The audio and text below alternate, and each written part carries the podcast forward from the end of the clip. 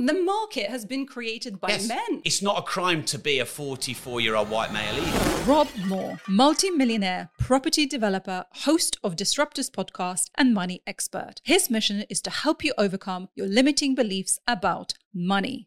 There are about 25 million men that would say Andrew Tate is good for society. And that terrifies me. Is it not good for people who want there to be less of a gender pay gap that someone like Andrew it Tate is is no- yeah, it's in? good, but not when you're denying its existence. You're always going to have two sides of an argument, aren't you?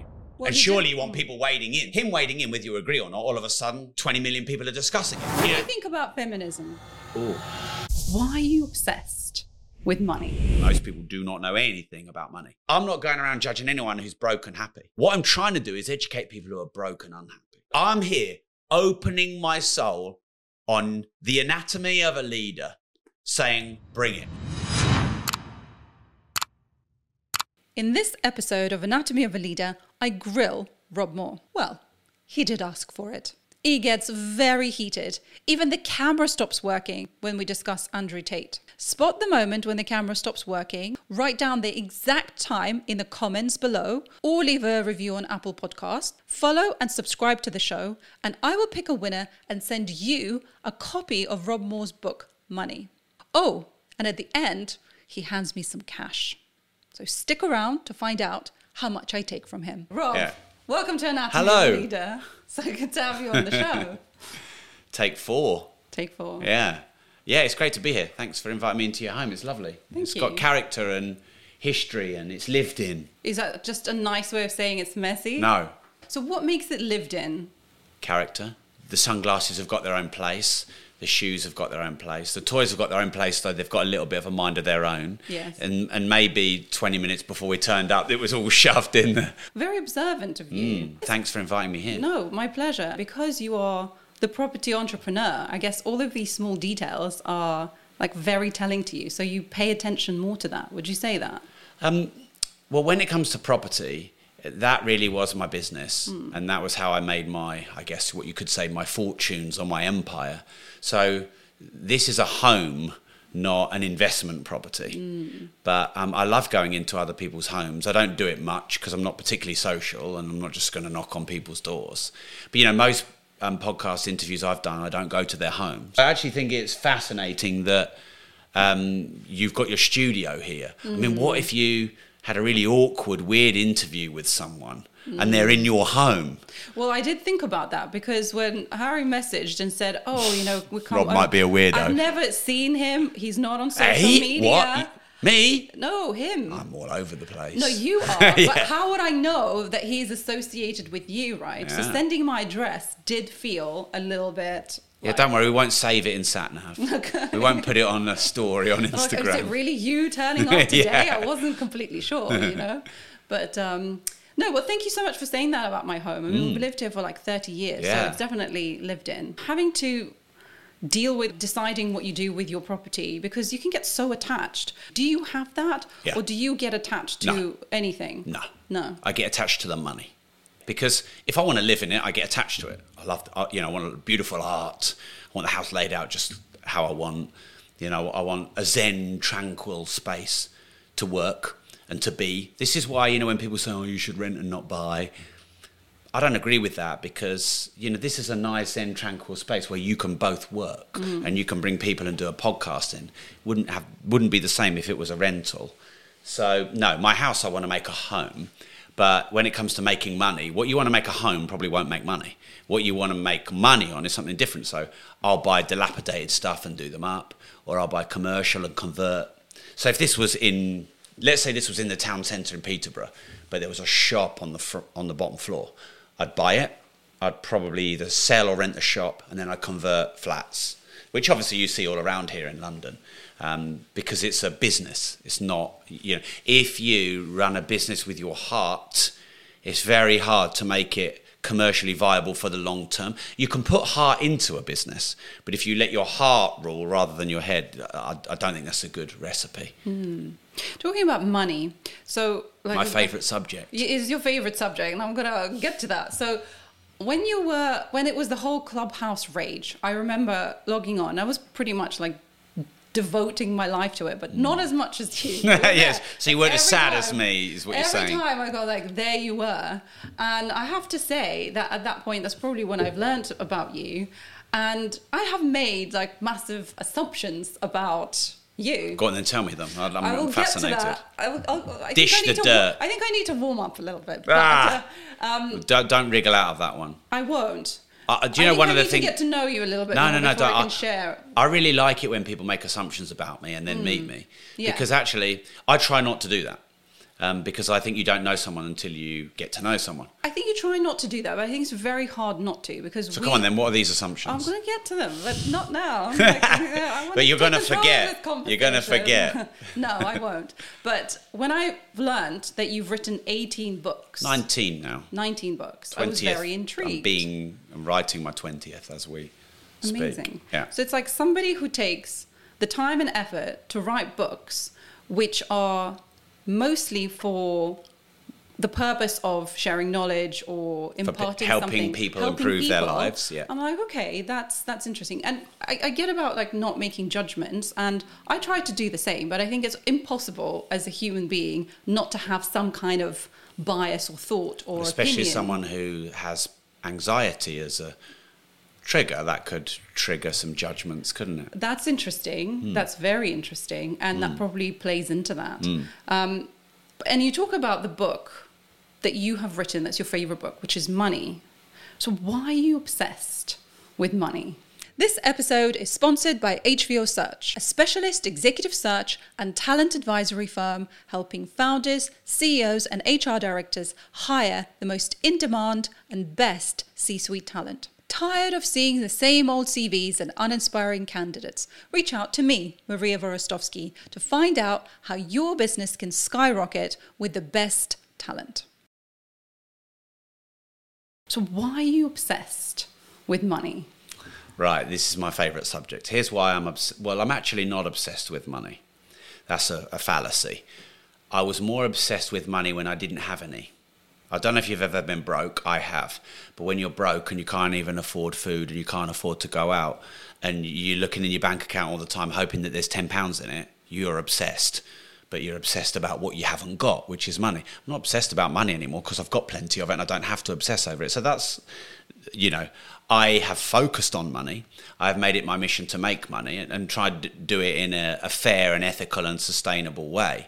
So here's why I, I love money, and I'm Before I'm you going. go, we were talking about how to make it in a fair and a sustainable way. Was that important to you before you had money, or is that something that you arrived to?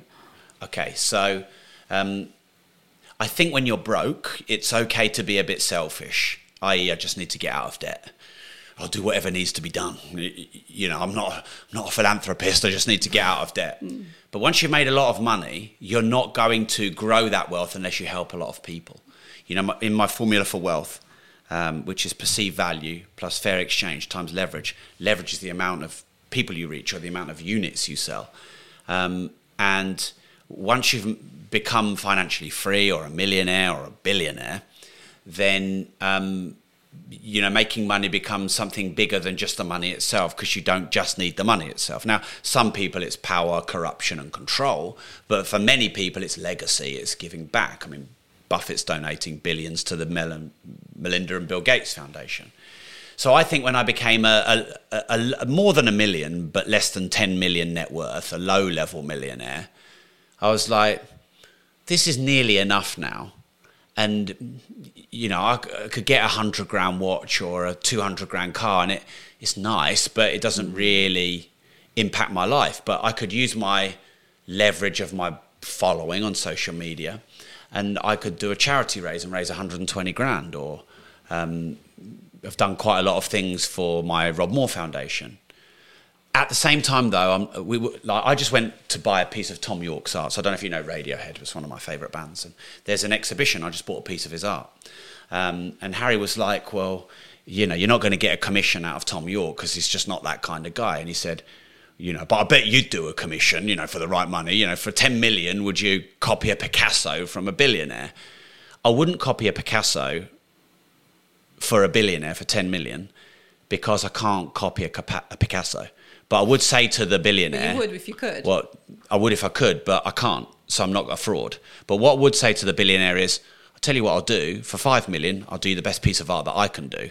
And I'm uh, like, give, give me as many billionaires as you like, and I'm doing pieces for five million quid. I'll do and if you, you are, there you go. So I think we all have a price, and there's things that we can commercialize, and there's nothing wrong with that. As long as you're being authentic. I wouldn't be authentic if I charged someone 10 million to pa paint a Picasso, because I can't paint a Picasso. But what I am authentic in is saying, how about what I can do? I'll give you five million, fine, done.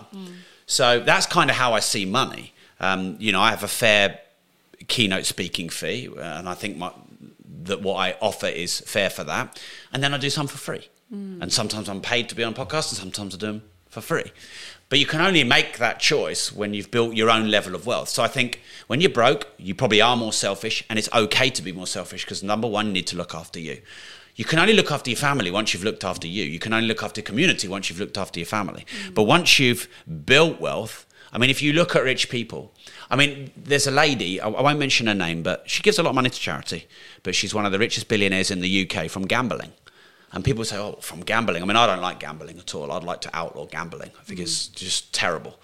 Um, but she would argue that it's entertainment and it's necessary if it wasn't necessary. Now, I'm not judging her, I've not met her, but I know, I, I know of the story. Tried to have her on my podcast.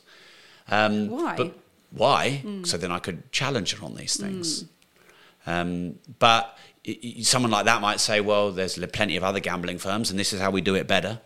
And people will always pay for entertainment. So you've got to have your own morals and judgments as to what you're prepared to commercialize and what you're not. I used to be an artist, and most artists have a real problem with commercial commercialization. And they don't ever make enough money. And when you don't make enough money, you can't express your own art. Like you couldn't do this podcast without these good cameras. You've got a good new camera there. You've got good microphones. They're very good. If you, if you had, like, if I came here and you had a little Zoom H1 and you're holding it under my, I'm going to be like, hmm, you need to invest in this in this podcast. Um, so yeah, so you had an original question, and then you asked me the question I just answered. Can you remember the original question? Why are you obsessed with money? That you're not obsessed with, but you. I'm fascinated by Yes. it. I think it's well. Tell me the top five subjects that humans think about, and I'd be amazed if, in you did a wider poll, money's not in the top five. No, I'm sure. I mean, I think Health. money is one of the most Family, argued about money, yeah. So it- conversations so- with, so between couples. money could be in Mm. the top three or five things that's most talked about about humanity, and it is out of all of those, in my opinion, the least understood. Mm. Like I, I have done 17 years of research, research and study around money. I've written books on money. I've just written my 20th book, and the last two I've written on money. And people don't know anything about money. Most people do not know anything about money. Yeah, it's in the top three or five things that we talk, we talk about on a daily basis. So, um, is that not the most fascinating of subjects to try and find out how it works? Now, uh, one thing I'll talk about money is I'll, I'm going to. I want people to do this exercise. I think it's really fascinating. So anyone listening or watching, just follow me and do this. Imagine the nicest street in your area. If you do this with me as well, and imagine driving down that nicest street and parking outside the nicest house, like the one you love, the dream house. And take a look through your car window, and don't worry, no one's going to think you're a weirdo. But take a look out through and look at this grand house and think about what kind of person you perceive owns that house. Like, picture them. Are they a man or a woman? Are they old or are they young? Are they a drug dealer or an artist? Or do they um, are they on the board of Facebook? I don't know. I don't want to put things into people's heads. But here's the thing: you don't know who lives in that house, and you're going to build a picture of the person that you think lives in that house, and you have no idea. Now, I'll tell you the picture I'd build: entrepreneur, made loads of money, probably smart. I'd want to go and ring the doorbell and talk to them. I should maybe get them on my podcast. Whereas when I was broke, I think probably the biggest drug dealer in town, cleaning money, money launderer, criminal, because that was a reflection of my own. So the person you picture is the rich person, is an internal reflection reflected out. But that's a fictionary, fictional character. It's not a real character. That, I, that story, I think, embodies money. In that, money is neutral. I- I- Is this plastic good or bad? Like, like it- it's a piece of plastic. It's not good. If I give it to you, it's good Why is it good if you give it to me? because I've done a kind gesture. But there's no expectations. No, I mean, if I give it to you with expectations, it's not good.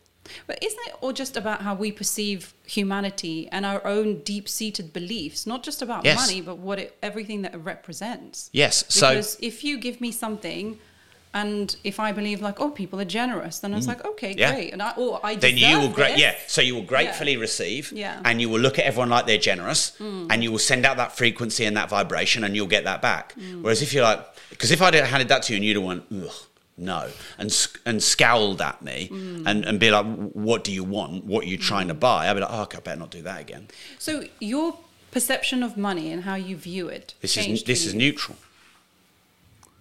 this this is what you think this is. But this isn't what you think it is. That's the par- the dual paradox of money. So dual paradox is anything can be good or bad depending on how you perceive it. So mm. ai good thing about ai is it could probably save a million lives. Bad thing about ai is it could probably take a million lives. So this i could give to 20 poor kids in the third world with genuine intent and i could probably feed them for a week mm. With this one, I could buy a magazine of 20 bullets and get a gun and go and shoot 20 kids in a school. Wh- which money isn't any of those things. It becomes what I project onto it. So I use the, the analogy in my new book, Money Matrix, about a hammer. So if I put a hammer on the table, you probably wouldn't judge that hammer. You know what that's for. Oh, there's a couple of pictures there that look like they, they need putting up. But I could take that hammer and smash your skull in with it you wouldn't try the hammer and you wouldn't judge the hammer and you wouldn't say hammers are the root of all evil. It would be me who would be uh, uh, in front of the judge and the jury. Money's like a hammer. A hammer's really good at nailing in a nail and lev- leaving one out. It's better than your hand. This is good at going to Pret a Manger or um, where's it we went, Harry Leon, and. Oh, man, I've got a delicious fish finger sandwich. I like. I'm a sucker for a fish finger sandwich. I paid seven pound fifty for a um, fish finger sandwich. Now imagine if I had to try and barter seven pound fifties worth. I had to go go into Leon and go, ooh, I'll do you seven pound fifties worth of a dance, you know, to try and get this. It's not not efficient. So this is a tool like a hammer.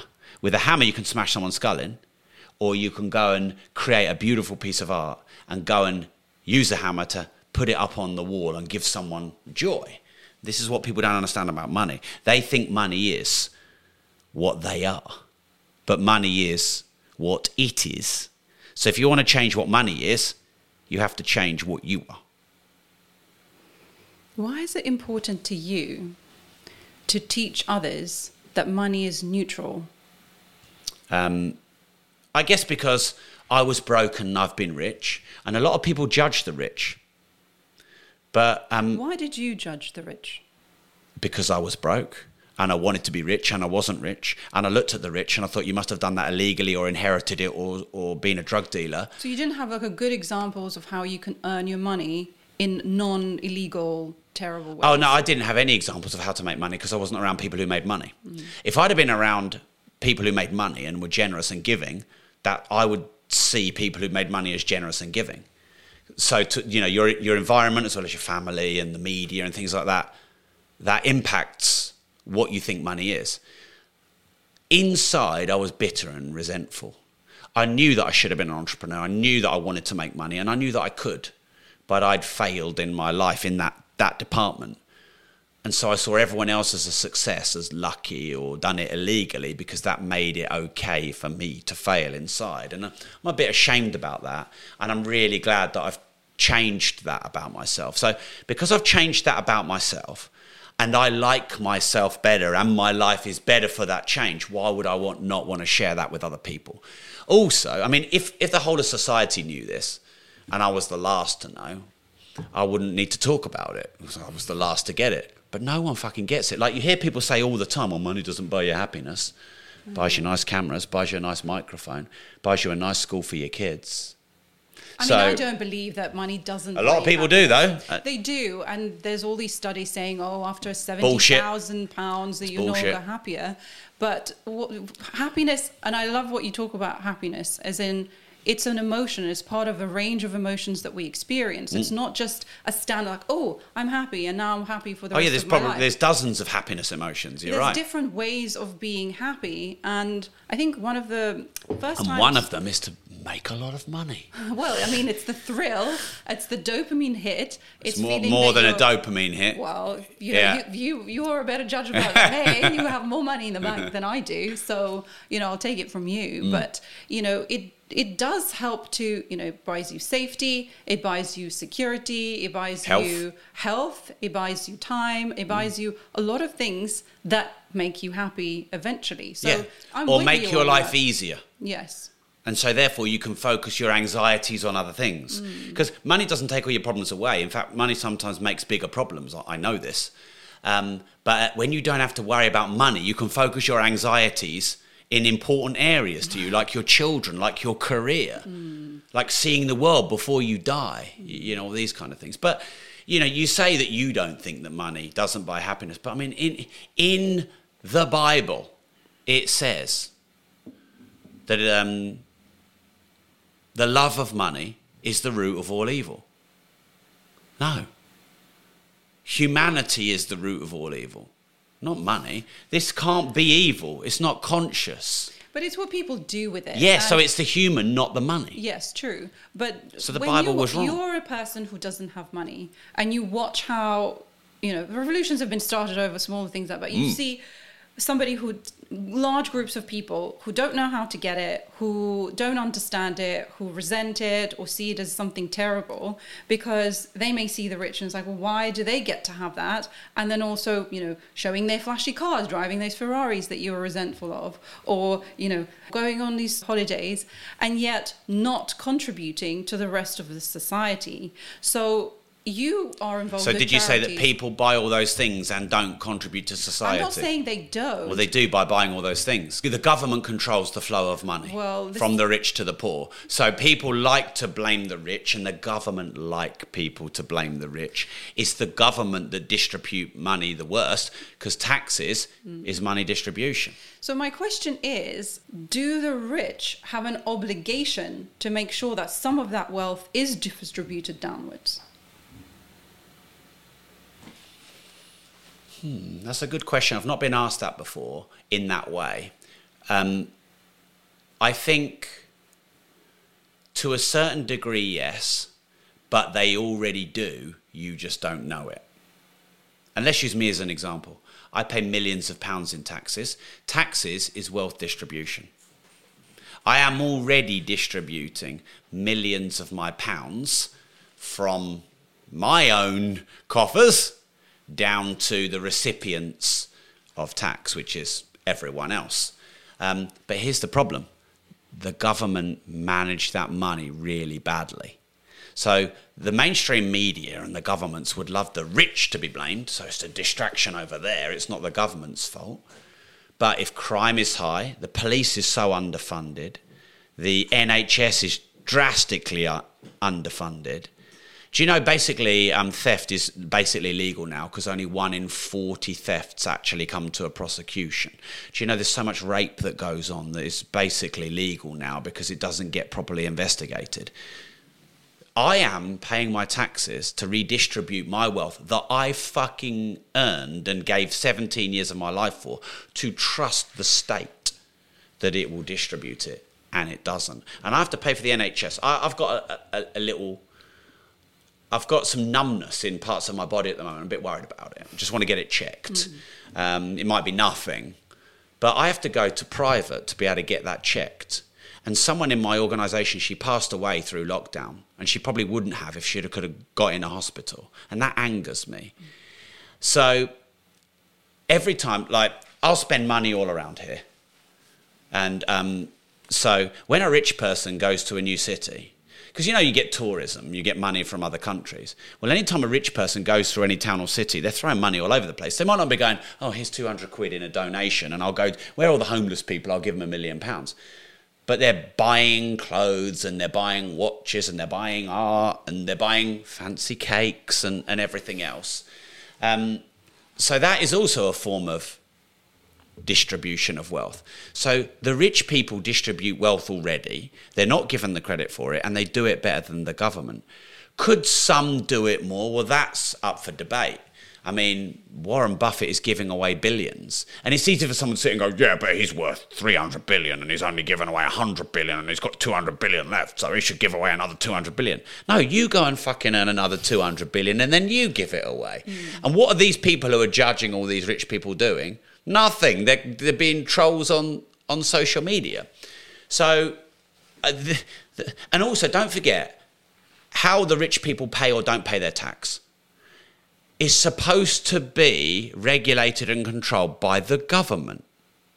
If you were a billionaire and you could pay 4% tax or 20% tax, which one are you going to choose?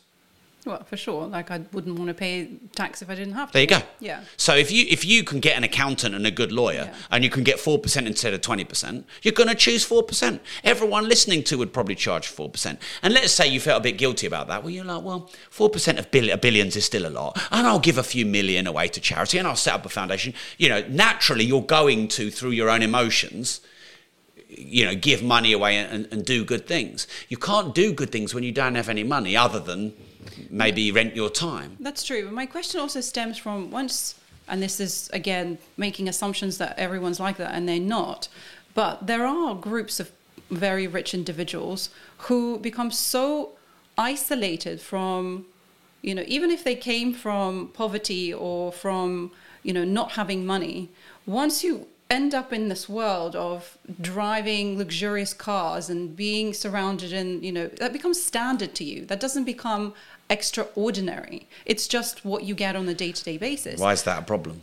That's not a problem for them. Because everybody a... becomes normalized by their surroundings, don't they? They do, but being so far removed from how the rest of the world lives and then becoming either judgmental about like oh well they're just like poor people they don't they're stupid because let's face it like not everybody I've has... never met a rich person ever mm. and I know a lot that's mm. ever said oh, they're just poor people, they're stupid. Never. Entertain me. Is it possible that a rich person may say that? Right. Um, it's possible. It's yes. possible that a poor person could say that the rich is a hoity toity upper class snob. Yes. Neither of the neither of each actually really know each other. No, but the more you get separated into these categories, the more you don't understand each other. And that's why I'm saying is like should the rich who have gone through especially the ones who are self-made or they have gone from that process of not having money to having money, understanding how the rest of the world lives, should don't they bear some responsibility to right some of the wrongs that they have seen along the way? Because does it matter which way you make money? Like, are there things that you shouldn't be doing? Well, to me, it matters. To, right. I think it matters to anyone, and they will justify why they make money. I make money through training and education and information, and I think it's a hugely v- beneficial to society way of um, me making money. But some people say, oh, yeah, but you can just go on YouTube and, and borrow a book off someone and go to the library. Well, if you could do that and get rich, you'll be creating a course on that and ironically become the thing that you hate. I personally would never make money out of gambling. It's, it's, not, it's because I don't believe that that helps people with money. But I bet if you had someone who owned a big gambling company here, they would justify it. Mm. So um, I have my own ethics and morals. You have your own ethics and morals.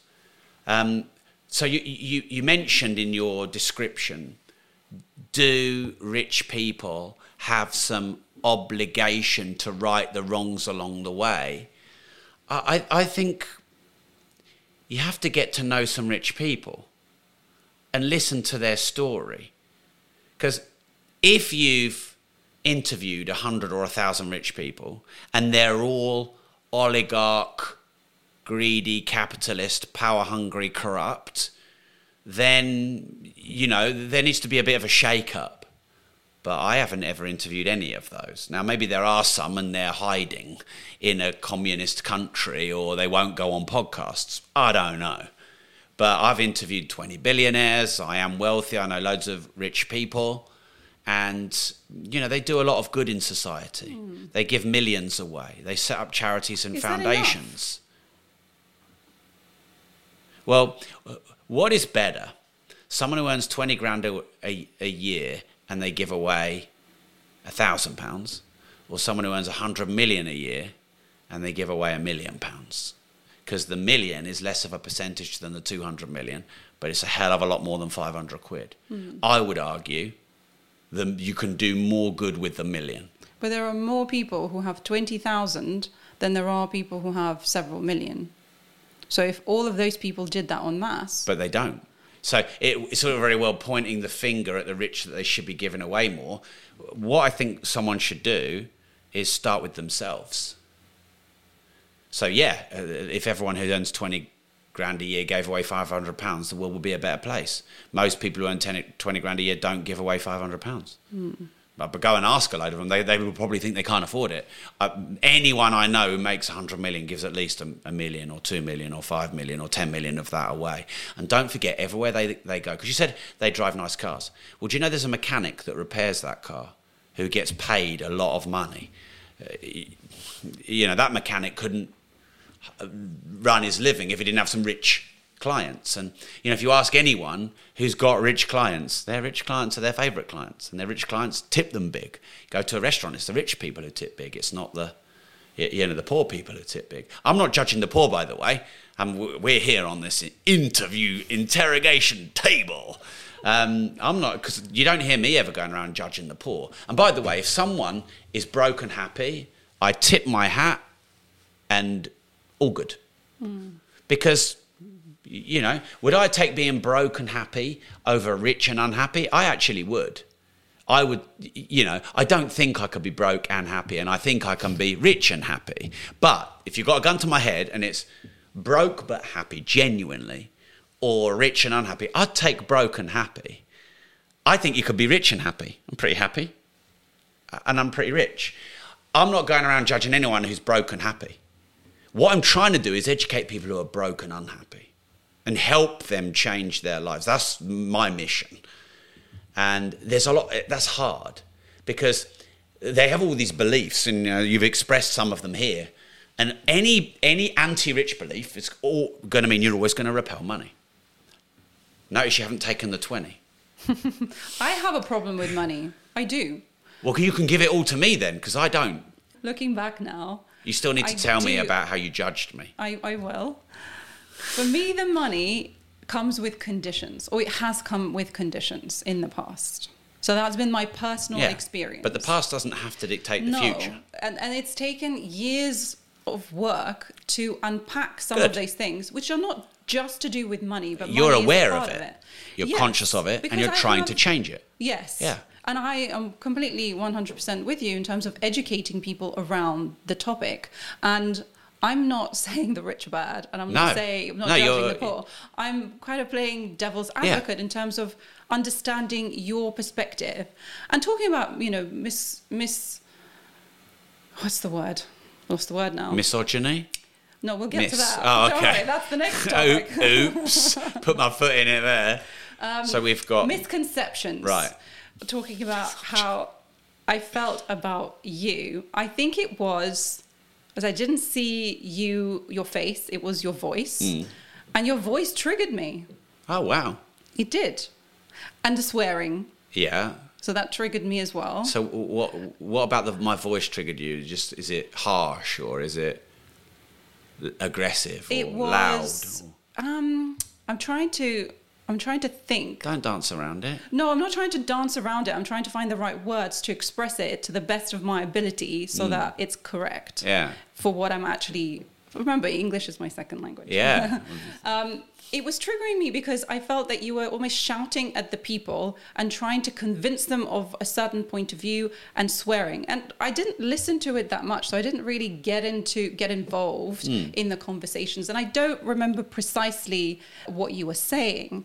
But then when I went and I was watching some of the YouTube videos, the podcast, and some of the conversations that you had when people do grill you and do challenge you, what you say is more in line with my values than how you say it. But I think, you know, in person, you also come across as different than when you come across on the screen. Yeah.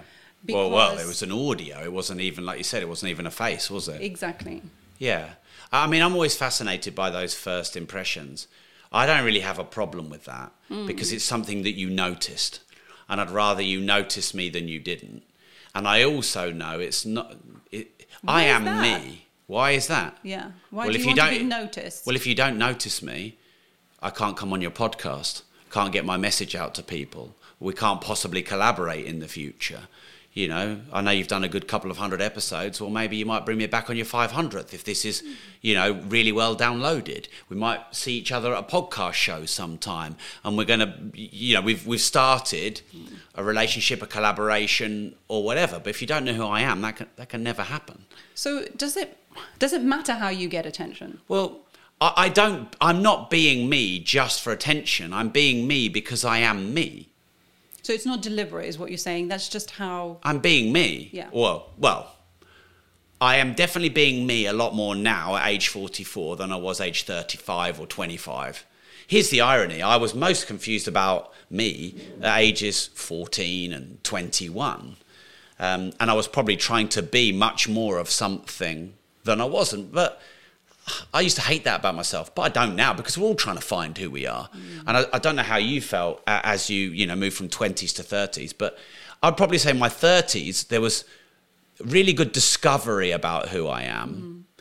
And probably between, you know, the late 30s and early 40s, I'm like, I'm actually quite happy and content and comfortable. I'll give you an example. I don't like the way I sound. You know, if I were to if I were to listen to myself back on this audio, I would not like how I sound. I would much more like to speak like this. And my daughter, she speaks so well. She's so posh and she speaks like this and daddy. And many times I've thought I should try and practice speaking differently. But it's just not me. Mm. I am me. And so swearing is I'm not trying to trigger you by swearing. I'm swearing. I've sworn a couple of times in this episode. It's up to you whether you um, beep it out or not. But I'm swearing when I'm passionate. You know, I wasn't being rude to you. You, you know, when I was defending the rich, you know, I was, and which I'm, yeah, someone needs Are you to. defending the rich? I'm, in some regard, yes, against mainstream media and governmental propaganda, yeah. Because remember, let's just go back to that. Imagine if all the taxes you gave to Elon Musk and Richard Branson in the UK and America, who would you bet would use that money best for society? The governments or Richard Branson in the UK and Elon Musk in America? I don't know them well enough to comment, but from the way that government has been behaving, I don't have much No, faith in that. There, there you go. Yeah. Yeah. so um, how you judged me, um, like, yeah, I would rather you judged me than you didn't know me. I mean, would you know? Is the soft, nice, cuddly, fluffy side of me want everyone to like me on first instance? Well, yeah, but You that's said that you. that's that's only an insecure version of me who doesn't know themselves. Like you know, you meet people and they're just like your best friend straight away. You should smell a rat because they're probably a narcissist. So I- I'd much rather re- meet someone. I'm like, yeah, they're authentic. Rather than oh love you love you love you. and and I yeah I was authentic on Clubhouse I really was I I didn't ever come out of a room thinking ugh I've made my skin crawl there. I didn't like who I was. I mean, sometimes I was testing racy headlines, and sometimes I was having a discussion and debate with someone, which I like. Hmm. But you know, I would rather you get triggered by me and remember me for being who I am than like me for someone I'm not. So I- I- I'll take that. We're here. We're now. Yeah, I'm actually one of my favorite questions, which you use in your podcast, is like I don't remember exactly how you phrase it, but how I phrase it is like, what misconceptions do people have usually about you? So what's that? Um, I think that they think I'm maybe a little bit more mercenary and capitalist than I actually am. What do you think gives people that impression? I'm the guy that will talk about anything about money, whereas most people in this country, they worry about being judged for talking about it. I'll give you an example. I was in a Telegram group and someone said, Well, you know what, most millionaires, they're pretty humble and, you know, they drive German cars and, you know, they don't flash their wealth. And I said to him, and I was being, I was really honest, I said to him, I really respect that. I really admire someone who's got in the low level millions and is living a humble life and is not showing it off. But I couldn't live like that because I fucking love cars and I love watches and I loved them since I was a kid. I loved the Ferrari Testarossa 1987 and I bought one. And that's just not me. And to be able to like be authentic and be honest. Like if you ask most men if they would take 10 million quid and buy in fact, ask most men what your favorite what your top 3 cars. Your daily, your classic and uh, you know, and your hypercar and then they said, and then you said, oh, you can have them because I'm Mr. Beast and I'm giving away cars. None of them go, nah, I don't want them. No, no, no. So most men want cars. Not all, but most. But we all have passions. And some for some people it's collecting comics and whatever else. But you know, money gives you the ability to do that. And for years I was like, oh, well, maybe I should be more humble. And then social media comes along and it wants you to do clickbait. So then I'm like, maybe I should be more rah rah and blingy, mm. more humble, more braggy, more humble, more braggy. And, you, and in the end, hopefully, you find your own voice. And I do feel like for maybe eight years now, if you go back through my content, I think in the early years, I'm a bit strained. I think the intention is good, otherwise I wouldn't be here. Mm. But you can tell I'm a bit strained. Like I was much more shouty when I was younger. I was I was much more. In fact, was, all these in-your-face people now. I was kind of a bit before the time, but I don't know. It was a bit not me. So th- and then what so happened? The shouty part is not. You. I mean, if you watch me on stage on a live talk, you hear me shout and rant. Well, and, you're on stage. You need to be heard at the go. back of the room. I get that. Yeah. Like I come from a family of performers. That makes sense to me. Yeah. yeah. Yeah. So yeah, I'm, I'm all, all over the place. Um, and then what happened was, you know, I'd get a lot of attention, and then my business partner, my MD, and my wife are like, "Oh, you know, it's a lot of attention here. Maybe we should just calm down a bit." And you know, and they always like, tried to basically dilute me. And it lasted about two years, and basically all of them, in their own words, said, We want Rob back. So they'd sort of suppressed me. This is why it's important to be around good people. And now I allowed it. But yeah, I think, um, you know, when I was on, in Clubhouse, I think I was pretty authentic. Um, yeah, and here's the thing in, in the world of personal development, you've got my friend Mark Victor Hansen. Don't have ever heard him swear. Lovely, articulate, very fast thinking man. You've got another fast thinking man called Gary Vaynerchuk, who's got this broad accent, accent, who's quite aggressive. I mean, you think I'm aggressive? Nothing like Gary no, Vee. I'm nothing like Andrew Tate. What he you says know. is good, but I can't. I can't hear. There you voice. go. Yeah. But you know, maybe Gary's style isn't mine, but I know he's a smart guy, and I know I can listen to him on social media. But you know, he's he he f's and jeffs every five seconds. Like I, I think I've only said fuck three times now and twice before. Um, so it depends. You know, maybe that you know was. I Maybe I'm somewhere in the middle. I don't know. I don't think you need to justify it. I think I don't. I You're right. probably I probably felt some sort of sense of not being included if I wasn't allowed into the room and I wasn't part of the the listening. Like, And there the, was me, the. 80th followed person in the world on Clubhouse, There who thought go. he was the big Don, Yes. who ran the room. Mm. Yeah, yeah, that's very honest of you. Well, I think that probably was part of it. I mean, that whole that whole era. I used to, by the way, bring a lot of people up in rooms and give people equal Yes. opportunity because someone did that to me at the start. I didn't know how to use Clubhouse, and I was just in a, in a random room, and someone brought me up and said, "All right, mate, go talk to people." He was an American guy called Farok, who you know I stayed in touch with, and I like I remembered that. So I always tried to do that. So forgive me if I didn't do that with you. That's okay. You probably did at one point. It Yeah. probably wasn't enough for me somehow. Or I was feeling really down and wanted to get that sense of in, in importance. an anxiety mode or whatever. Yeah. yeah. Talking about clickbait, what have you learned in terms of how far is too far? Well, Harry, my producer over there, um, there is no too far. Right. Did you hear? I, I hope you pick up that little that you got in the background. Like he, our most clickbaity content is the one that's done the best. David Icke and Jordan Peterson and Andrew Tate and Katie Hopkins. Um, I had a brilliant conversation with Matt Goss about this. He, I, I'm, I'm going to have lunch with him tomorrow. He was on my show, and it was a, a, a lovely conversation. He's a lovely man, um, and and he was like, "Look, Rob, just you know, this is just just do this justice. Just you know, be kind." So it's basically like, don't put some cheap clickbaity thumbnail headline over. I guess he would see it like as a beautiful painting that you just slapped some random paint on and you ruined. And in some ways, I'm a bit. I'm an artist at heart. In my old days, I was an artist, so I feel the same. I, I want the conversation to be quality. That's what I want. I would like you to leave thinking that was a good quality conversation, even if you've got more judgments than you have answers. I don't mind. Hmm. But unfortunately, that doesn't sell. What sells it is the thumbnail and the headline. So I, I regularly have this conversation on my podcast with especially arty creative types. In you know, the art is the piece of content. This is the art form, and the gimmick is the thumbnail. and you know, and the Rob Moore tra- trashes my house.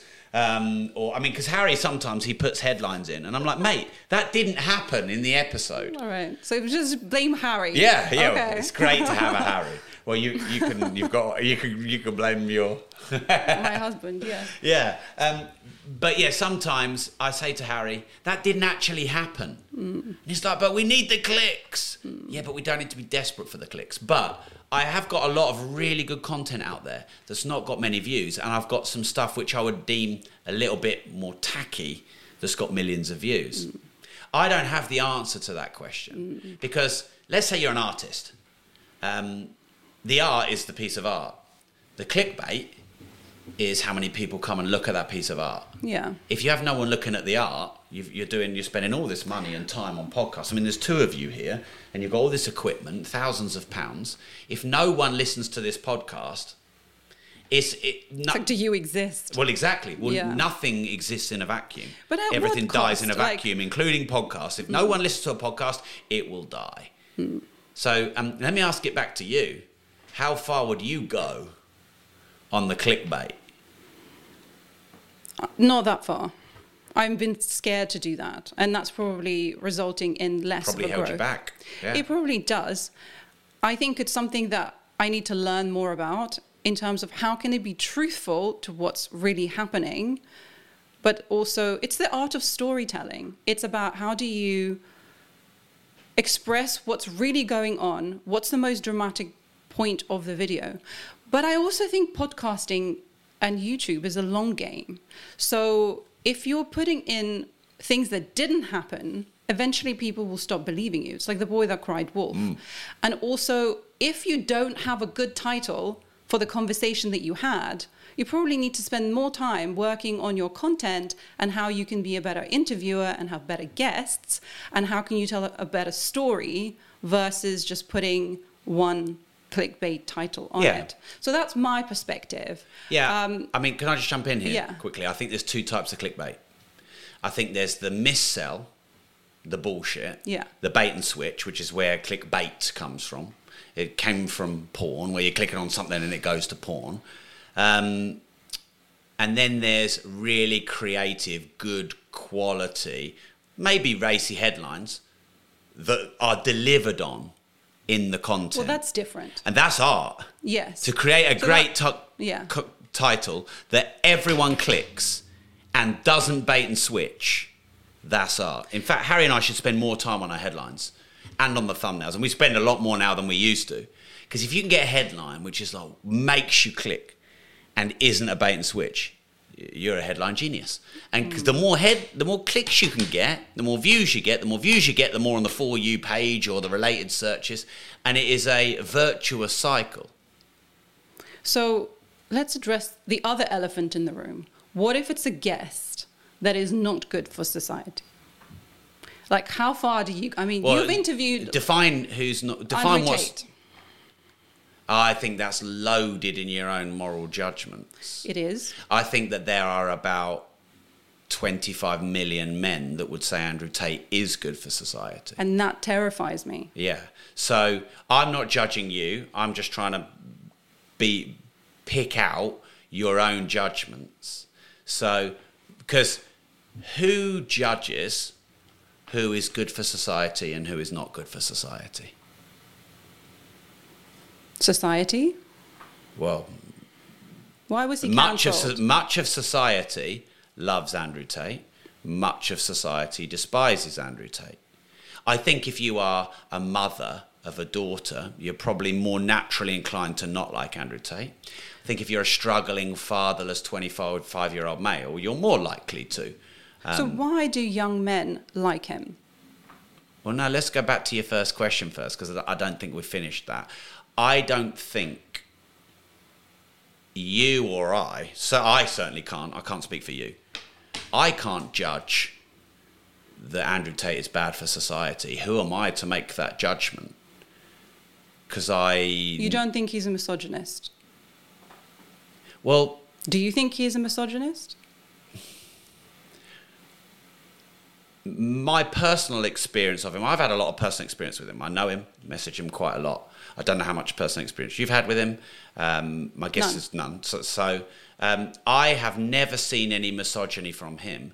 But why would there be misogyny with me? I'm Wait, not wait, a wait, 20 year old. Wait, wait. I'm talking about my personal yes, I've watched the experience podcast with and I've him. heard with him. Yeah. So, And- so, so to answer your question, personally, I've had no misogyny, but why would I? And But I did from your podcast.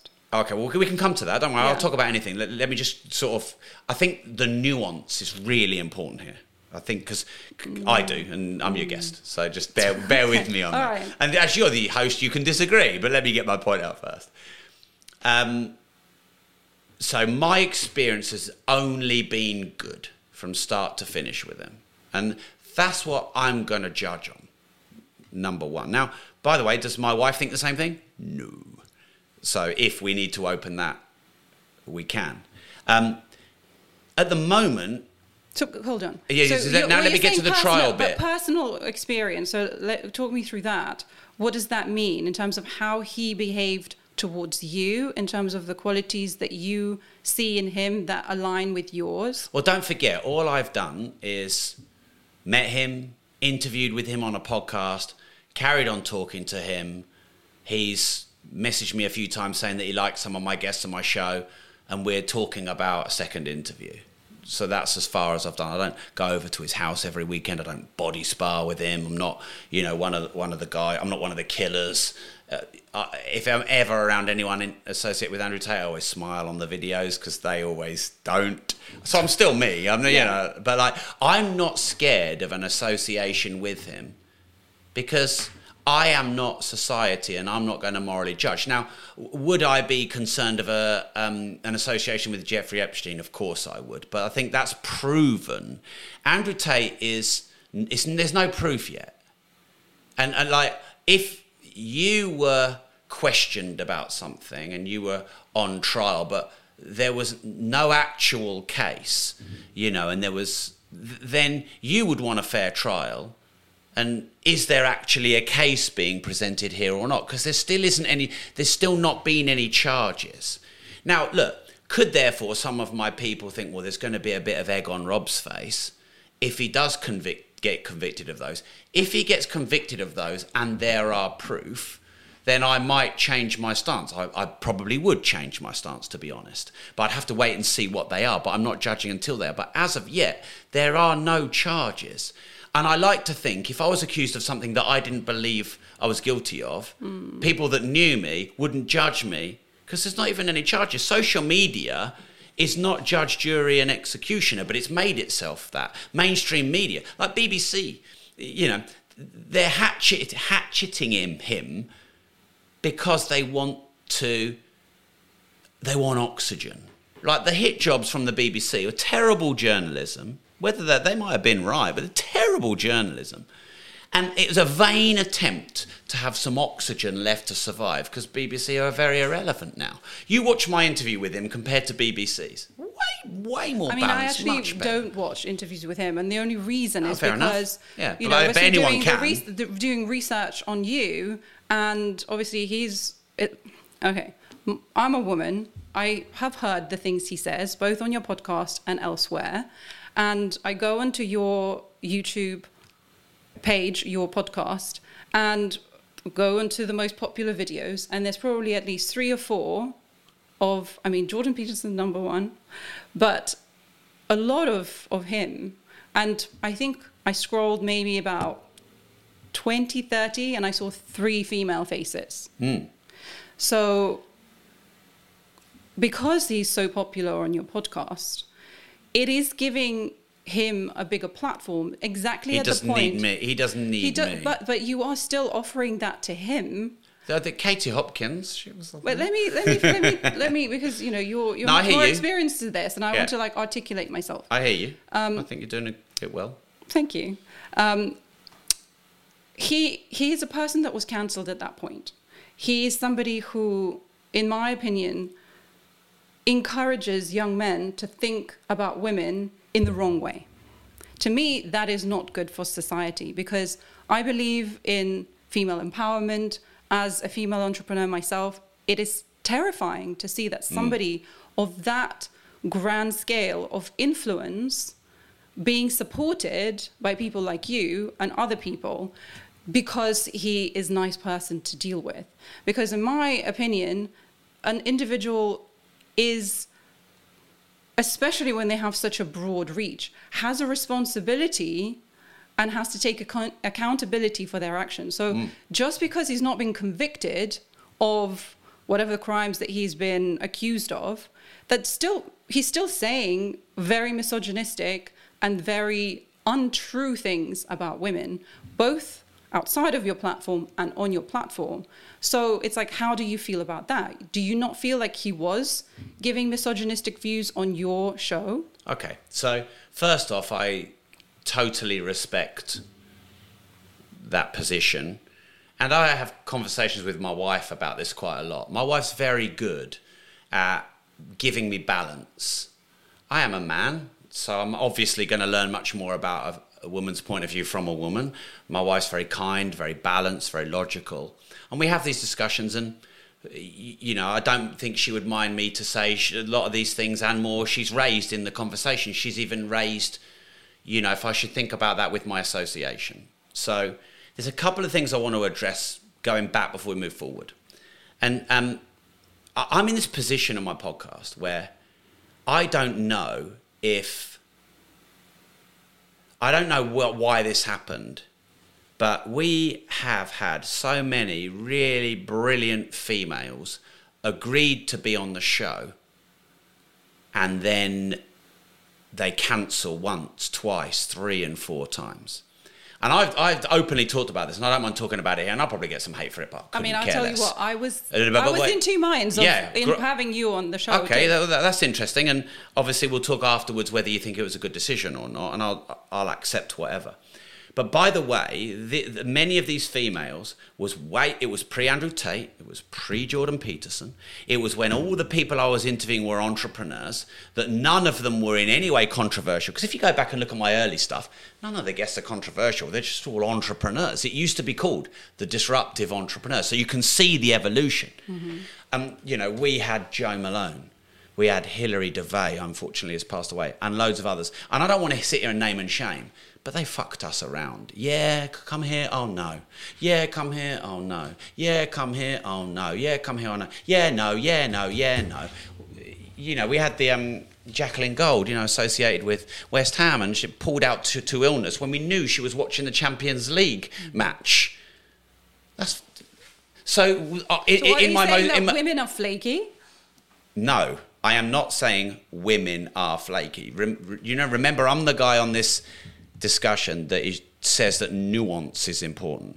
I am saying that on my podcast, with all the successful women I wanted to get and wanted to give a voice and had them agreed, they were the most flaky. That is what I'm saying. And that's my experience, and that is a fact. And I'm not, I, I haven't mentioned half of them, and it might even be the first time I've even said their name, and they fucked us about. And you, know, you have to go places and pay for hotels and all this kind of stuff. And I've, I've uh, so I, I, I went inside and I went, is it me? You know, have I got some projection of too much maleness? Or, and, you know, of course, many women accused me of that. But, Did they? What did they say? well, yeah, it's you, Rob. But did they say because you're too I, th- I, manly? Too what well, did you, you, say? t- you word? tell me because I can tell you this, and mm. I'll say this now. I don't think I've ever said anything that's in the remotest bit misogynistic ever online. Just because Andrew Tate says it doesn't mean I think it, and, and and I never have. And you can go back and you can see what's what's on the internet. And I went inside and thought, is there something about me that's repelling them? And I really worked on it. And we, do you know what we even did? we even started using my PA, who's a female, internally to communicate with them, to wondering if we were being a bit aggressive or pushy. And we could not get round it. And now we're at the stage where we had all these great women. They cancelled us one, two, three, and four times. I mean, Hilary Devey, four or five times. And in the last one or two times, she was ill. And, you know, I, I rest in peace. You know, there's no judgment from me on here. But if it had been my way, there'd been like there'd be 35% women at least. And in the end, do you know what my MD, who's a woman, said? She says maybe it's not your demographic. Maybe you should just stop trying to get women on the show and putting all this effort when you can't. Mm. And then and then women will say, oh, but oh, come on, but they're, they're not known or they haven't got a brand. And you know, and I'm at the stage where I can attract those people. So I tried. Now you can always try harder. But then we've got Peterson, who's very male, and then we've got Andrew Tate, who's very male, and we've got Katie Hopkins, who's a very male female. And so now when people go on, I can understand that it's like, whoa, this is like male. Mm. And I'll, if there's anyone listening who knows anyone who's a very successful female, um, and, and is of the, the right caliber, I will have them on my show in an instant and uh, you know I'll have whatever conversations we need to have. I'm not scared to go to those places, as you can you can see here. Mm. I'd love to do it, but if I'm taking full responsibility, we haven't nailed that. But I'm also, you know, sometimes people say to me things like, "Well, you know, but they've got kids," and you know, and I'm just thinking, well. These women are really successful in business. I imagine that they, they, their word is important to them, and they've been, they've become wildly successful as a woman by probably having to deal with kids and stuff. I cannot give an excuse as to why nearly all the people that mess us around three or four times. Apart from the fact that they're female. Women. Yeah, I couldn't find any mm. other. And now you're right. Now I'm at the. I mean, my listenership is 85% male. Yours might be 85% female. I don't know. And we've almost manifested that because in the end, you're like, how many like, I'd love to have Sara Blakely on the show. Mm. You, you know, by the way, I've, I've had 20 equivalent males of her, mm. 20 male billionaires. Mm. And not, we, do you know we've gone for every female billionaire? Every single one. We've got none. So I'm here opening my soul on the anatomy of a leader, saying, bring it. But I, I, I, think there's something in successful women that they're holding back. What I do you do. think that is? I don't know. I'd love to talk about it, but I've got to get them on my show to talk to them about it. And now they go on my YouTube and they see Jordan Peterson, Andrew Tate, David Icke. I don't think you're a misogynist, but I feel that I'm not going to say like side, you know, siding with him, but I think the fact that you are supporting him by having him on your show. Well, and by not because in, in the beginning of your podcast with him you said that you're going to challenge him. And there, i scrolled down and said you know are you a misogynist? And you asked that once but you didn't probe him further on that. Like you didn't you didn't go deeper in well, that. round round two. Well i don't will. know if i'm going to fair enough. vibe yeah, watching fair that, enough. No, let, let me look um, i don't think he that i can remember blurted any or much misogyny on my episode compared to all the stuff he'd done in the past.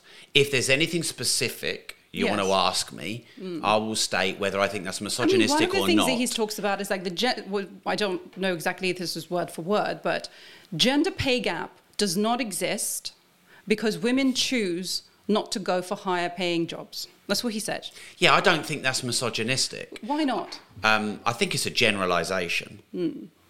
Uh, because I, I think if you look at the if you look at the modelling industry, uh, my guess, on I, have got oh. any facts. My guess is women get paid more than okay, men. Yeah. That's my guess. I had this discussion with. I I, I want to have this discussion. Okay. I had this with my wife. We had a really good discussion. We she came from the gender equality. I came from a different perspective, and I think we met in the middle. Let me tell you why I think about this. I believe in value equality. So if you bring more value than me, you should be paid more than me. I don't care what your gender is. If I bring but more value, value than you, value is not an absolute. No, it's it's perceived by the market that you're in. Yes, and the market, the, the perception of the market is based on what society believes to be valuable at that time. That is a market. And if a society is patriarchal or has more men seated in the leadership I mean, it- positions, that is Yeah, going to yeah. dictate Yes. what is valuable. Yes, it- a woman ta- it staying at home and taking care of the kids is less valuable than a man going out to earn a living. Well, not necessarily, Well, because that man might give half, you know, spend half of his money on his wife. Yes, but that's not always the case. No, it's not, but, it, but it is often. It's it- it much is more rare in reverse. But it's not that rare for it to not be the case. The, the thing, the thing I think with the thing I think with, value argument, in my opinion, like oh well, you know, male footballers should be paid more because there's more of a market, and female footballers should be paid less because well, no women which watches them. Well, it's not been the right thing for women to watch sports. Why? It's not the women that decided that necessarily. I don't believe Yeah, that. well, I mean, I think and that- the same thing for models being paid more because, well, you know, they're female and the male models get paid less. Well, the market has been created by yes, men. yes, It's been created but by but men. yeah, but but I, I, I don't really include myself in this because remember, I believe value, Hmm. and I don't care what the sex is. And I, I, uh, by the way, I practice what I preach, and I hire more men than women. And there's reasons for that because they have fundamentally different set of skills to men. And as a recruiter, I'm sure you would know this, which I think are valuable in build, building a company. Um, the, the football discussion is a good one because um, I don't think that um, the captain of England or Spain currently should be paid as much as Lionel Messi. But I think that women's football is doing a great job of showing us what value it has. I mean, the, the British team are probably a bit more entertaining than the men's team. They went, got to the final, and things are changing. And so, in that regard, there is progress. Progress maybe we've not had in society for a long time. And there's a lot more, as you say, patriarchal, matriarchal influence. I don't care about whether it's a man or a woman. I care who's bringing value and is that value useful to society. But here's the problem I'm not the judge of that. If, if I own society, there would be no gambling. But then it would probably be done illegally, wouldn't it? It wouldn't necessarily, but like that's my, my judgment. In my company, you get paid the most if you offer the most value, and most many of our senior um, people are women, and we're very supportive of their matriarchal needs that, that men don't have.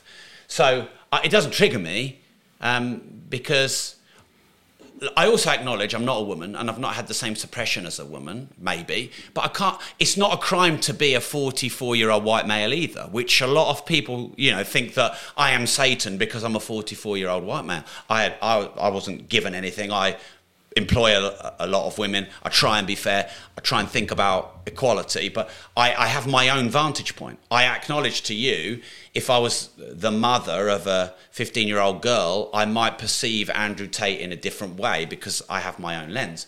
I have never said anything misogynistic. I don't think talking about the gender pay gap is misogynistic. I actually think it's, is it not good?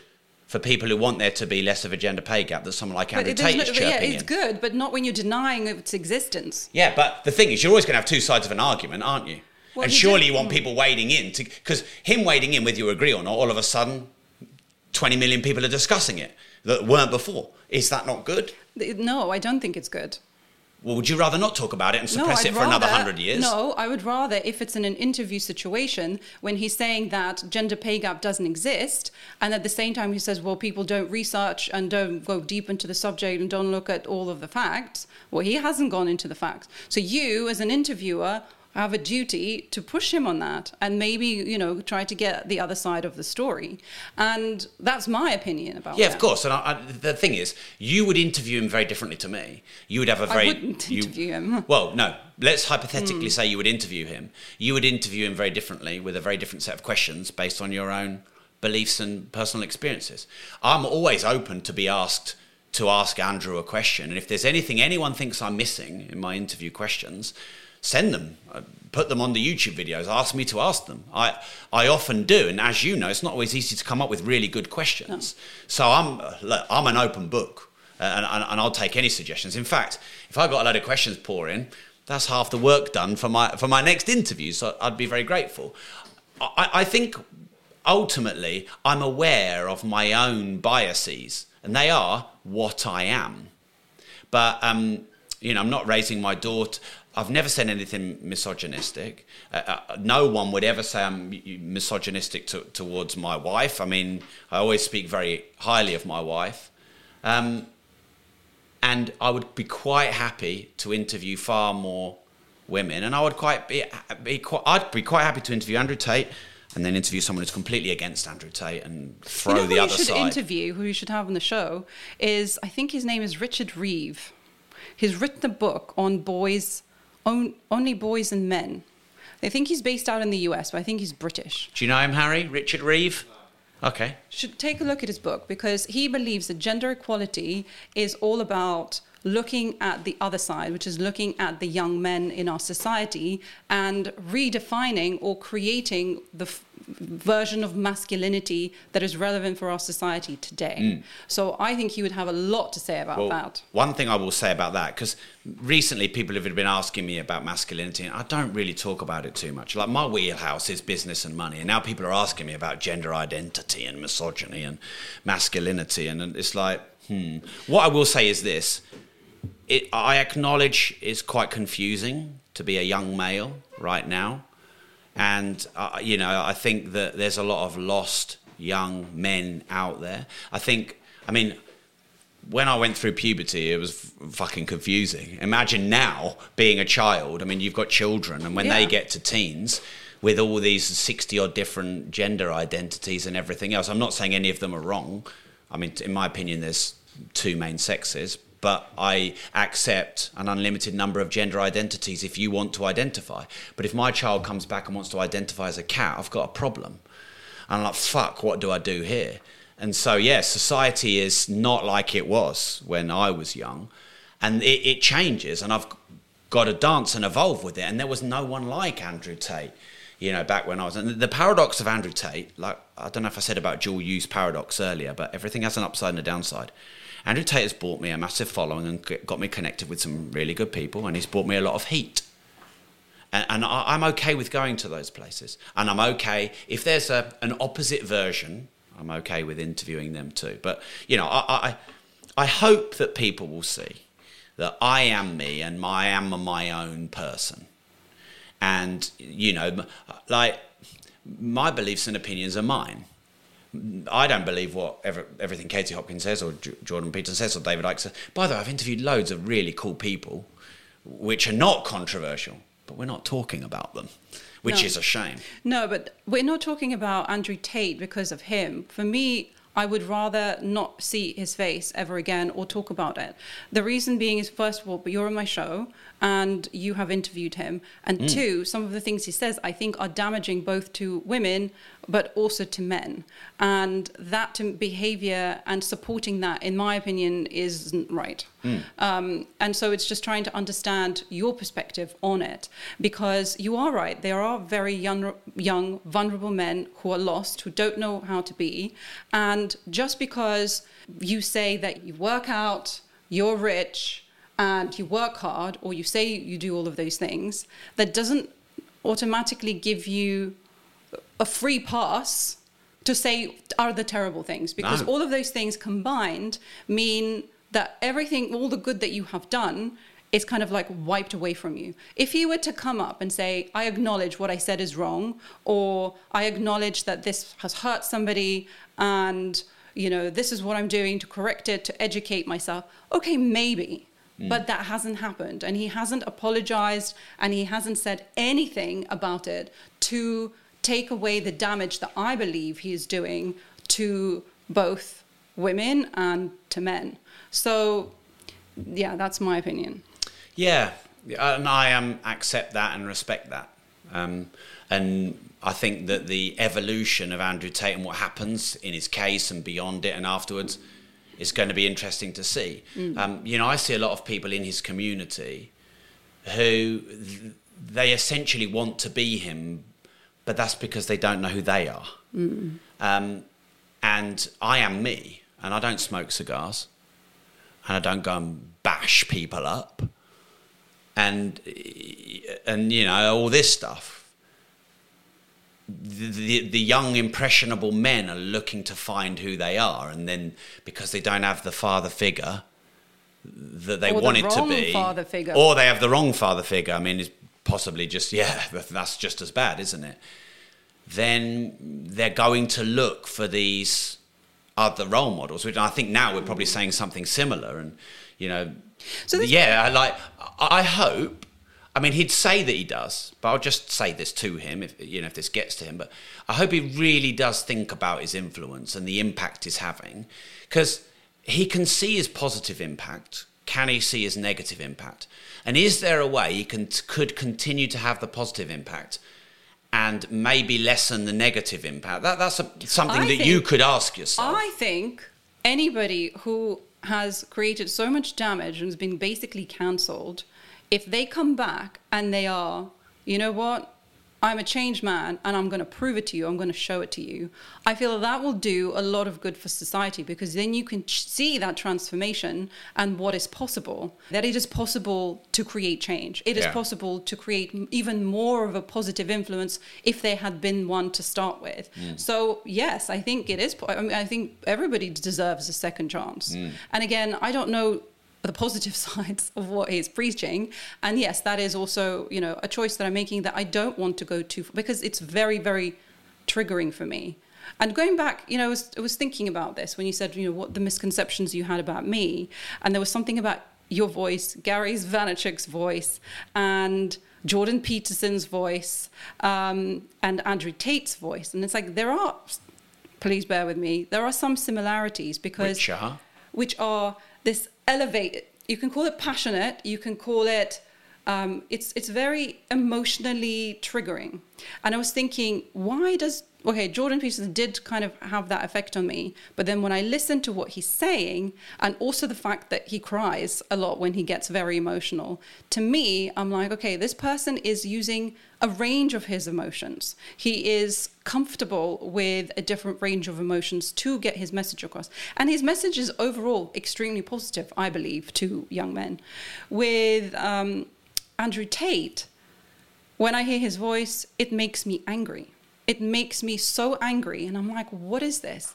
And one thing i've realized about myself is like when I feel angry, most of the time it's either injustice towards somebody else or injustice towards me. But the underlying emotion under the anger is fear.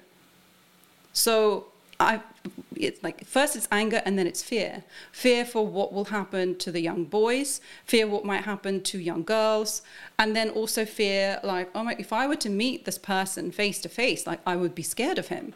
As a woman, I would be scared of him. And when he's saying those things about it, makes me think, well, I don't want more men to be raised in this kind of an image. Um, and it's interesting that you get asked about masculinity, and I don't want to go down sort of, you know, different genders, but you did say something about, well, you know, maybe I'm kind of like too manly. So there is something on your mind about that. So, what is your version of the best of what a man can be? So, uh, since the whole masculinity thing has come out and toxic masculinity, I have taken some time to think about this. Now, my wife always tells me that I'm more of a man than these men, which uh, makes me feel very loved. What do you And- think she means by that? well, so I ask her, what are these things? Um, so this is what she says about me. Sorry if I embarrass her, or, or, or, you know, I think it's better coming from someone else than on me. But she believes that I'm an ambitious person. So that's a manly thing for her. To her, that Right. yeah, she believes that she's attracted to my ambition. When uh, she she recalls when we met, and apparently I went straight up to her to talk to talk to her, and she was actually one of the only the very few people I've ever gone up and chatted up. And apparently I had a business card, Rob Moore, property investor, and I gave it to her. And, and she afterwards thought, this guy isn't a property investor. But I like his chutzpah, uh, y- you know, sorry if I pronounced Mm. Being that wrong. Yeah, exactly. Yeah. And and she and she what she said she liked about me was my ambition, and because she met me when I was broke, and you know, I've I've, I've built up a nice. Well, we've built together, you know, a, a nice empire, and I've been the the guy that's done the financial part. So ambition is one. Um, she thinks kindness and compassion actually really makes a man, and she she believes that I am that. Um, she thinks someone who um, is in touch with their emotions, but you know isn't sort of weak and flighty and a pushover. Um, so she she would see that as a, a manly manly quality. I mean, my wife's quite a practical person, so she doesn't say things like you know being sensitive or romantic, because whenever I'm romantic with her, she's like, "What do you want?" Because she's you know, she's just a It's like practical. when you give money to Yeah, someone, like, what do you want? yeah, Why are you giving me all of this, right? Yeah. So compassion, kindness, ambition. I think um, sh- knowing who you are and, and having a, a vision and clarity of self, I think she finds. So this is what she Yeah. thinks of you. So what do you think are well, well that's what she says are the masculine traits about me that she likes. Right. Obviously, there's the physical ones as well. I won't go into those. But that's her opinion. What's your opinion? Well, the reason I gave her opinion is because maybe it's more accurate or balanced. I, I, I think if you have to go on and on about you being a masc- a man, like I asked someone because apparently there's all these phrases like alpha male, and what was the mm. other one, Harry? Sigma male. And I think what is sigma man? yeah, like Okay. beyond alpha. Oh, I see. Okay. Yeah, and Like, I think- alpha wasn't enough. Well, so this is it, and one- it, one it, this makes me squirm. And if anyone says they are an alpha or a sigma male, that like you get triggered, I'm getting triggered. I'm not like- actually triggered about it. I find it well, laughable. Well, we're all get, we all Well, I get we all get triggered yeah. about different things, Yeah. don't we? And we get triggered in different ways. Yeah, I mean, it's, I'm not going to let it ruin my life, Mm. but I'm just I'm probably I'm going to judge a bit. So talking about my own masculinity publicly makes me feel like a bit like I'm defining the, well, the it's alpha. not about your. It's not really about your masculinity. I think my question is more about what you believe defines a man, like a good man. That's the question. Okay, what defines a good man?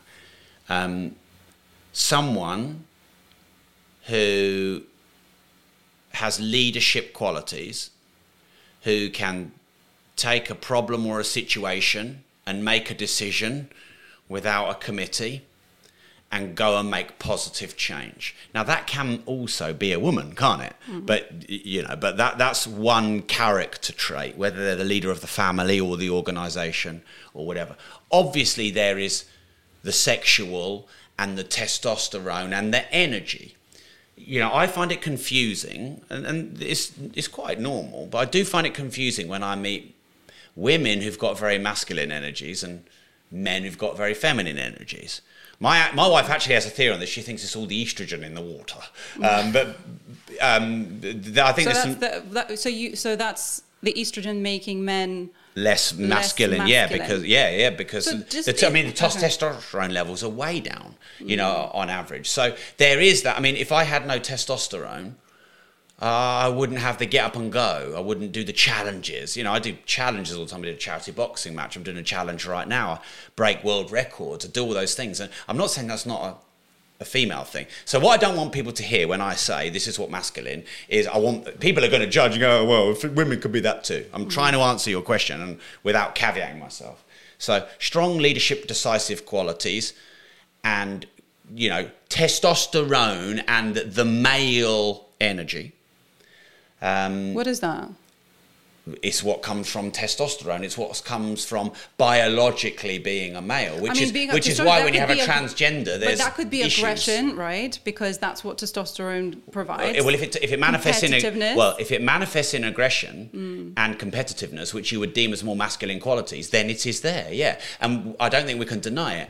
I think a good man controls those. I think what a good man does is they can be powerful and dangerous and damaging to protect, but they never use it. They choose not to. well, this is what Jordan Peterson's main point is. We talk, it's about restraint. Mm, I, It's- I, I do agree with that. It's about, like, I try and be polite with everyone. Um, I'm not a bully, but, you know, I have started to, I used to do a lot of self defense and martial arts. Um, and, you know, I did a charity boxing match and I do um, other martial arts now. But you'll never, you'll never see me start a fight. You will never see me start a fight. Um, Did you before? I've never started a fight. Never. I'm a lover, not a fighter. but I think I do now see it because don't forget, if we were in World War II, I probably would have had to learn how to shoot a gun, and I probably would have been out there protecting Uh, you know, our country and my children and, and, my wife. And I'm fortunate enough not to have had to been in that situation. But I think the world is changing now a bit, and it feels a bit more like shit. Could be close to World War Three and all this. So I'm, I'm society is making me think. You know, maybe I should be able to protect myself and my family, and that is a more masculine thing than a feminine thing because naturally men are stronger than women. Um, and there are some people that say that women shouldn't learn how to fight. They should learn how to use their other skills. Um, because uh, uh, most people don't want to agree that men and women are different. They want to say mm. equality. But I prefer equity uh, to equality. And men and women are different. Mm. And if we're going to make progress, we have to acknowledge that. This is why getting men to change their gender and being in female sports is fucking wrong. It is wrong. Like, my wife says this, and again, she might tell me off, but she reckons that most men who change their gender are perverts. And she doesn't think it women changing to men. And uh, by the way, I've interviewed Caitlyn Jenner. I acknowledge there are some humans who it must be so confusing to be them. But I think there are many men who are you know, you, you can't allow this. Mm. You know, there was the man that got in the female prison and started going going mad. How the why the fuck did they allow that? How can you let a, an ex man compete in a woman's sport? So what I'm saying is, men and women are different, and we shouldn't allow men to go and compete in women's arenas. Um, but that is a highly charged subject. Yes, I mean, do you think a, a man? Who's making out that they're a woman should be able to go into a female changing rooms? I am conflicted in that. I don't have the right answer to that or an opinion strong enough because I do believe that there are people who, whether they believe it or whether it is a biological reason that they feel that they're not in their right mm. gender. And I think there is a subgroup of people who feel and are uh, not accepted by society. And when a society groups people in male and female, you have a problem. Where do they go to the bathroom? So there has to be some sort of, and going into a male bathroom is going to be dangerous for them. So I believe that that we don't we as a society haven't got the right solution, and the only way we can say is like you go to the female bathroom. So is there a third bathroom? But that, that's the, that's know. the right of one person putting the, the many at risk. Well, no, but surely one life is also important that we shouldn't put them at risk by them going potentially into a male bathroom and being beaten up. Mm, yeah, I mean, we again we're getting into the nuance to where it's probably based on an individual. I mean, I don't um, think we can look at it as a you know just the statistics because no, but the how nuance do you nuance? in the individual situation dictate also yes. how the rest behaves, and so I don't have an answer to that. I do believe that if it's a transgender man should not go into female sports. Yeah, I, I do believe that agree. because I mean, how, do, how did that even the happen? advantage of having testosterone in your body you gives you an advantage over Strength a female hormones. So that is not a category that they can compete in. If Agreed. they go into men's sports, you know, is there a it's a public thing? Is it it's different to going to a private space, which is a bathroom where you could potentially be in danger. Mm. I think those two things are very different. Yeah, I, yeah, that they are different, and the sports one is easy for me, which yeah. sounds like it is for you. It, um, it, it is for me because it's an advan- it's a physical advantage, and the reason why we separate men and women is because men do have because have men and women are different. They are different. and it's different. okay. I just said men and women are different. They are. It's okay. We should not judge a woman by a man's standards, and we should not judge a man by a woman's standards. But we are judging. Well, that's the by, problem then. By, by that's the problem then. It is. It is. Yeah, and uh, what do know, you think about feminism? Oh, ouch. Um, define feminism. The belief that men and women deserve equality, or as you called it, equity. I'm going to use those words interchangeably. I don't believe that men and women should have equality because we are different. I believe we should have equity where our differences are honoured and then individually those skills and traits that we have are very different are maximized. And I would use an analogy of the school system. So if you ask me what I think about the school system, I think it's pretty shit. Mm-hmm. And I think we're taught a load of general shit we don't need. And then when the geniuses pops up in all of us because we're all a genius in some way. In mo- most mainstream schools, it, it, it doesn't get noticed. What I would say in school is, you know, we need to learn maths and English and things like that. But then let's find a way that we can bring out the individual genius. And then when we find the individual genius, let's get rid of all the friction and let's let them go for it and let's let them become themselves. And let's not judge them. Mm on because you know you've got people who apparently got learning difficulties, but they're fucking great at selling. You know, they're selling on like mo- most entrepreneurs are dyslexic. You know, you know, for example. Is that a fact? Yeah, well, a lot no. Uh, no, a lot of entrepreneurs I know, famously people like Richard Branson, my mm. friend Neville Wright, are hideously dyslexic. If you're shit in the classroom, you're probably good on the playground. Mm. You know, you've got good. I actually like so the, the, I watched a little bit of the Jordan Peterson interview that you did with him, and I think he brilliantly put people in terms of his five personality traits yes. and entrepreneurs and that kind of like artistic, creative, mm. and you know when you're dyslexic, you can't rely on your conscientiousness no. or you know ability to be good with detail. Yeah, you, have you've, you've got so to find out who you are mm. and then unleash that genius. And school is a bit homogenized and mm. you know blanket and, and, broad. And in a way, society is is a bit like that. It's not really well, it's honouring. trying to put people into very small categories. That's what I believe. So the category of you're a masculine man, that means that's good. You're a feminine woman, that means that's good. And everything else in between is kind of like, yeah. well, we don't understand it. We're afraid of it. But like money, like we don't understand it. We no. kind of afraid. We don't want to talk about it. And the same, you know, relating to the education system, where we try to fit everybody into the same mold. Sit at a classroom desk desk, you know, mm. parrot fashion learn and don't move. And like that mm. is not, you know, ADHD is on the rise. Well, why? Because these people need to have physical activity. Like, to be honest, we all do. Mm. And so creating these very narrow view of what we're supposed to be doing, in my opinion, is what's creating the whole problem in the first place. But um, so, would you consider yourself a feminist? I would consider myself. I've never really. I don't like labels. I don't like labeling myself, um, because I, I like the fluidity and the freedom of. Because I think it's a real strength to be able to change your opinion, and I think it's a real strength to be able to have discourse in a respectful way, even if you don't agree. And hopefully, you'll feel that that's how this discussion has been in you can tell me at the end. So as soon as I label myself, I brand myself something, and then I don't have that fluidity. So I've never really thought about labeling myself. If I if I were to start putting some labels on myself, I'll, because you're the first person that's asked, I'm a valuist. What is that? I don't know. I've just made it up. okay. Well, what? so okay, are you, I believe, are you just picking something out of the air, no, or does it mean something? No, I'm giving you, you a, an exclusive scoop. Oh my god, you're a valuist. What well, is it? How do we join? Because I, I believe we all have latent value. You're smart in areas I'm not. I've read and researched in areas you haven't. Our gentlemen here the same. And I believe if we could honor everyone's individuality, which is not easy because we have to put them in boxes male, female, you know, left, right, because that's easy. Um, but if we were able to somehow give people the fundamentals that they need and the foundation to find their own value and uniqueness and strengths. And then society rewarded that because it often doesn't. And then you found how to be the most valuable human you can as a drummer or as an artist or as a podcaster. I, that's what I am.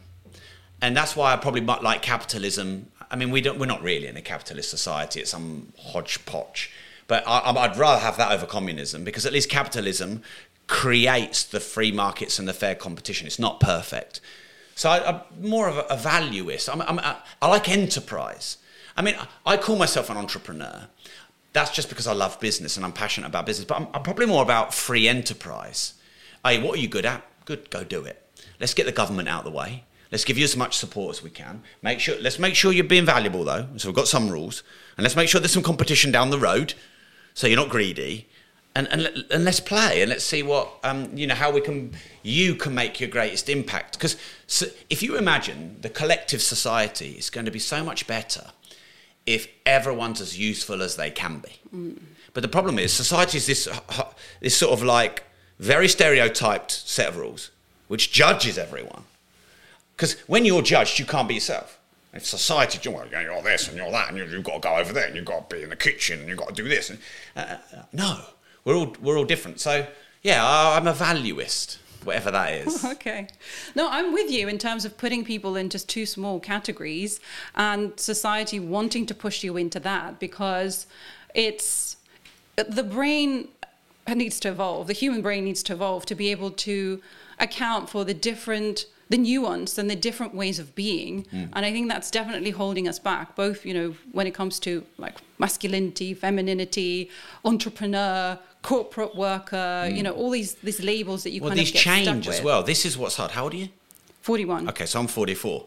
They change. Like you're in recruitment, man. The the workplace has ch- since lockdown. I've never seen it change so much. Yeah. And and, and sometimes because the thing with money is it loves speed and it hates friction. So you know, crypto is a far fast form of money. You know, your Apple Pay is a fast form of money. So money's always looking for the fastest and the least amount of friction. And to a certain degree, that's how society evolves. Sometimes it de-evolves back, but often it evolves like that. And so as you're going through this rapid change, which gets faster and faster, you can get left behind, and it's really hard to keep up. Um, and so this is one of the reasons why I love being an entrepreneur is because I have to watch these things. And, you know, I'm talking about things on the podcast today that, quite frankly, I didn't expect to be talking about. But that's how fast things change. You we did started talking you about, wanted yeah. to be grilled, so there you Whoa, and you, you've, you've gone for it. But but the point is, we started about money, which is my specialist subject, Mm. and now we're talking about all these other manner of things, um, and, and and social media changes, and content changes, and business changes, and generally the people who are the the least stressed, who are able to find their value the most, who evolve the quickest, and who generally do the best in life as a person, personal measure is those that can adapt to the change. Mm-hmm. Because there's nothing more frustrating when you feel you're stuck in another time zone. I try not to be like that as a parent. You know, when my son goes through puberty, I'm like, oh, you know, 'cause- Good luck. yeah, exactly. And I- but I'm thinking about when I was. But you know, kids don't drink in the same way. They don't socialize in the same way. So I, I, I, I need to not be the guy that's stuck in the 1980s or, or 90s. And being an entrepreneur really helps you with that. Mm. One of the things I really liked what you said in your book, Money, is I can't remember how you phrased it, so bear with me. I think it was something to do with like let the money flow through you. Mm. And I really liked that idea. And that was, you know, when you gave me the 20 pounds and I was like, oh, I can't take it because my personal belief around money is that I have to deserve it. But you could have gone and taken it to a nice boutique cake shop and given Or- bought or twenty pounds worth of cakes and then gone and given those cakes away. Yeah, I could have donated it to a charity of mm. choice. Yes, but even though it's like it's it's the block of saying, well, I still need to deserve it, even if I am going to be giving it away. But I like this idea of mm. flow, of letting it flow through you, and being more conscious about where do you actually put your money, mm. right? So you can spend it on a Starbucks or you can go and spend it at your local coffee shop where you mm. talk to the owner and you know their life and their mm. kids and you've seen them all grow up. You can, you know, take this money, you can donate it to a charity, you can take this money and I don't know, send it to your relatives if you're an mm. immigrant somewhere else. Or you can buy some good hardware equipment for your podcast. Oh, we do that. yeah, yeah, yeah. Of it's never things. ending. That is. Yeah. That is never ending. Yeah. So no, I really like that concept. See, for money to be able to flow through you. Now, this I'm going to bring it back to your discussion about rich. So the rich are very good at getting money flowing through them. People assume greedy people they make millions and they hoard it. They actually don't. Uh, you know, they tip big. They have a private crew on their private jet and a crew on their yachts, and all those people are feeding their families. So, like, money is a paradox, dual use paradox. Everything has that, which means that if you hoard money, oh, I'm told to save. I've got to save. Oh, this is mine. No one will give you any more money to a point because you'll build that reputation. Conversely, oh, money's got to flow through me. I'll just spend it on anything I want and it will come to me. Those extremes don't work. So you have to be mindful of your money, manage it well, invest it well. But some people who are hoarders have to spend more. I'll give you an example of this. And this is weird how this has happened. But when I was 23, um, I was broke and she wasn't. She had a good job. And every time we went out, she had to pay. And it was humiliating for me. And she was cool. Um, and I said to myself, like after we split up, I was like, I'm going to make some money and I'm going to. Anyway, I did. I made some money and I took a few grand and I put it in an envelope and I stuck it through her door. And I basically said, Thank you, but this is all the money you ever spent on me. Here it is back. Because I felt such shame. Now, that was just me. There's, that said a lot about my emotions around money. But what that did was that really got me to value going out for dinner because I couldn't afford it. And I would go and there would be, I would want to be with my girlfriend, but there'd also be some shame, some humiliation there. So I, I swore after that I will always get the bill. I will, uh, and then, like you're gonna fight me, and let, you know to get this bill. You're one of those. Yeah. Right. Well, Okay. I, I was one of those before there was one of those. Mm-hmm. So I, I wouldn't fight anyone. I just go and pay it. It's always paid. I'm not. It's not not like, hey, look at me, I'm paying. You know, but Mm. I, I just always go and sort it out. Mm-hmm. It was a thing of mine. So notice how you judged me. I'm one of those. No, I'm one of me. Anyway, I've done that so much now that it's very hard for me. I'm only to, doing it for clickbait. of course, crack on. Okay, you're the first one. I'm experimenting. So now it's very difficult for me to get dinner because everyone knows what I'm like. And um, I got one friend, Luke, who used to be in the UFC. He will, all keeps paying for my dinners the whole time. So we have to like prepay like a month in advance. Uh, no, just because he always takes the bill. Right. So here's my point: people pay for me now because for years I've paid for other people. So I believe the universe is giving me back what I've been giving it. And I, I could probably go out for dinner the next hundred times and not take my money and not say anything. I would never do that because you know why. And people would pay my dinner.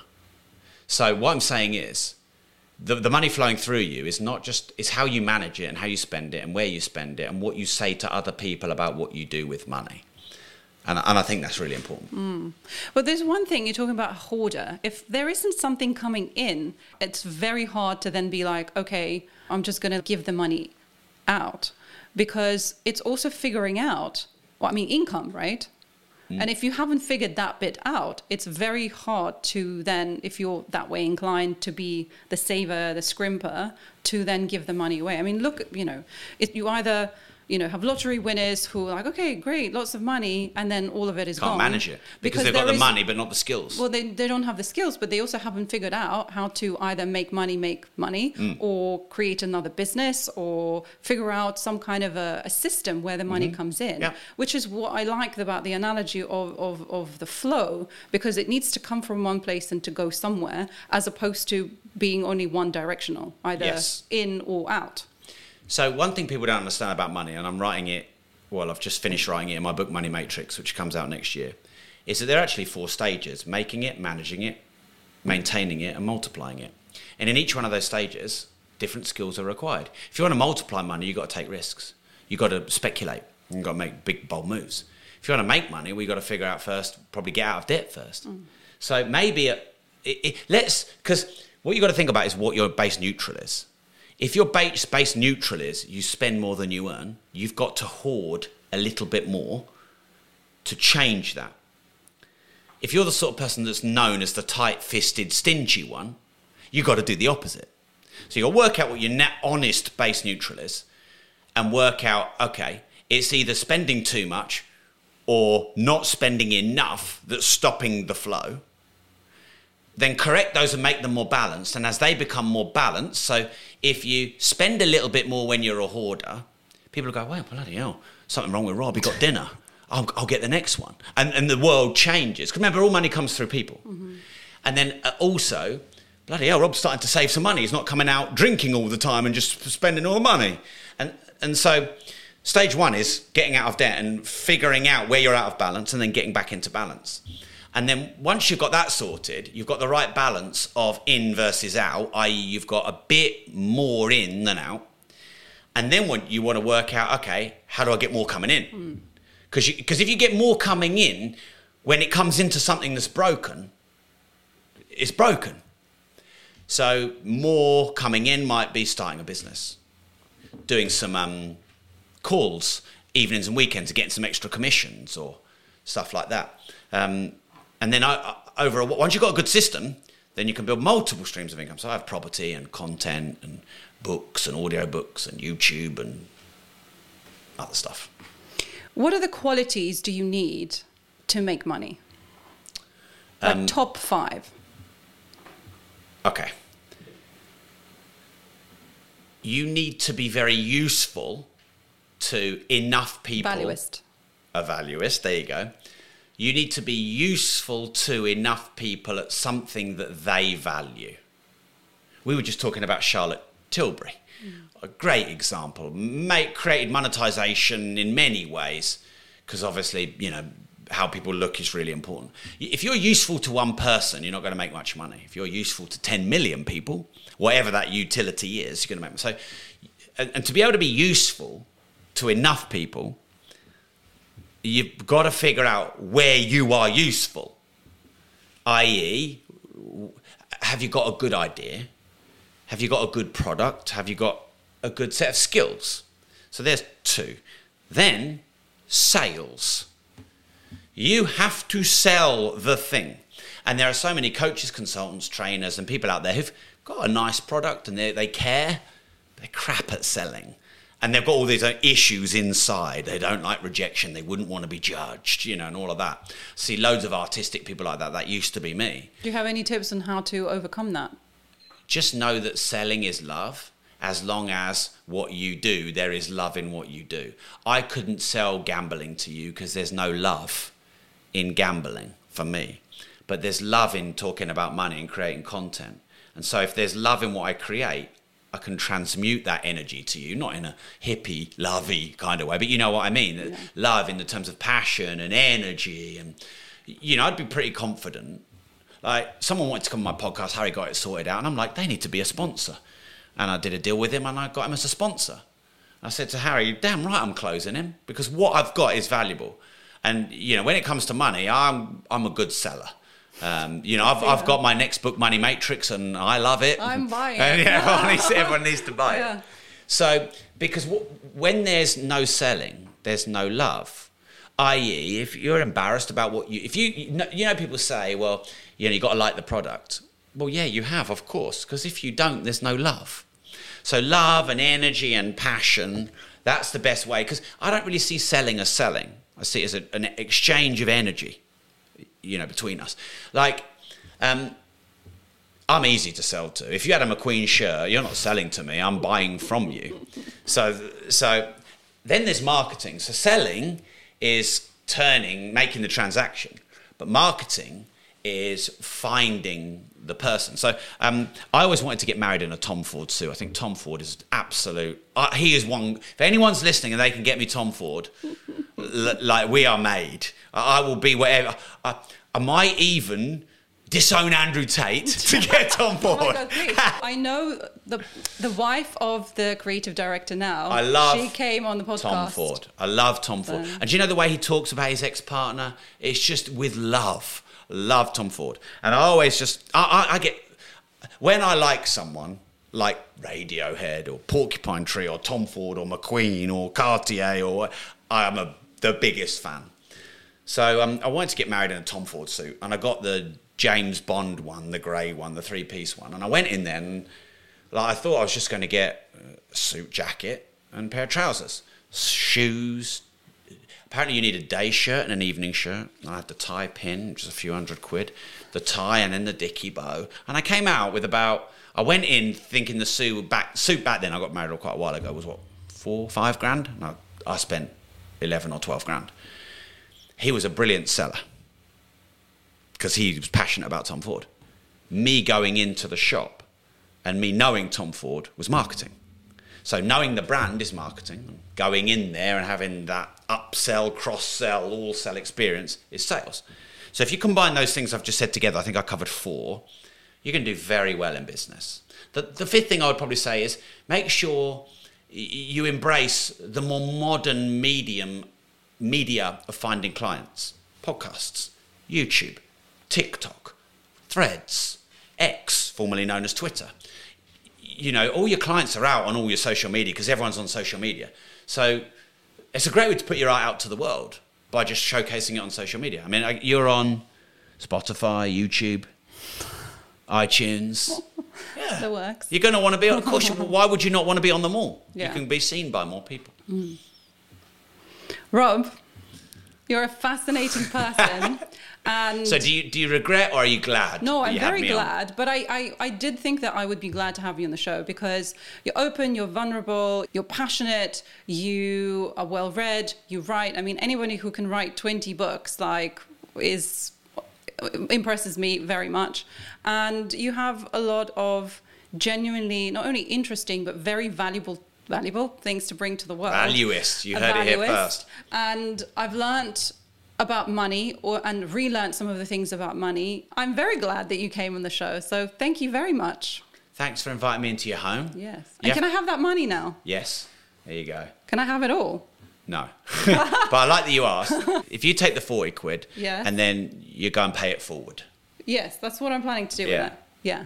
All right. All great. right. That's my fee. Thank you. For being on the show. And thanks for having me on and inviting me into your No, home. amazing I think we've you. got to go now to our, to our next one, but it's been Yeah. a lot of fun. No, thank you. You've been listening to Anatomy of a Leader podcast. I'm your host, Maria Vorostovsky. If you haven't already, please follow and subscribe this podcast, and I'll see you in the next episode.